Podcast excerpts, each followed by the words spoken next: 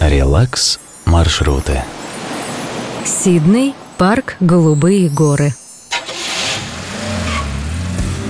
От Сиднея до национального парка «Голубые горы» на машине порядка двух часов. Сначала по Great Western Highway, далее сворачиваете на трассу А32. В пути можно сделать несколько остановок. Например, в городке Парамата есть уютные индийские ресторанчики.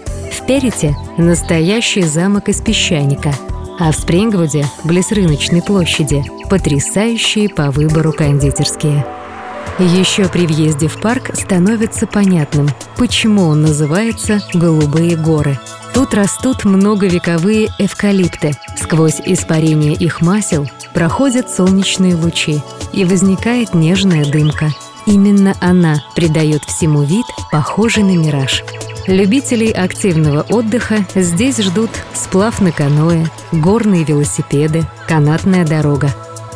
Кому же близок созерцательный отдых, обычно выбирает пешие прогулки с заходом на смотровые площадки, откуда весь парк просматривается с высоты птичьего полета. Быстрые горные речки, шумные водопады, причудливые скалы и величественные каньоны.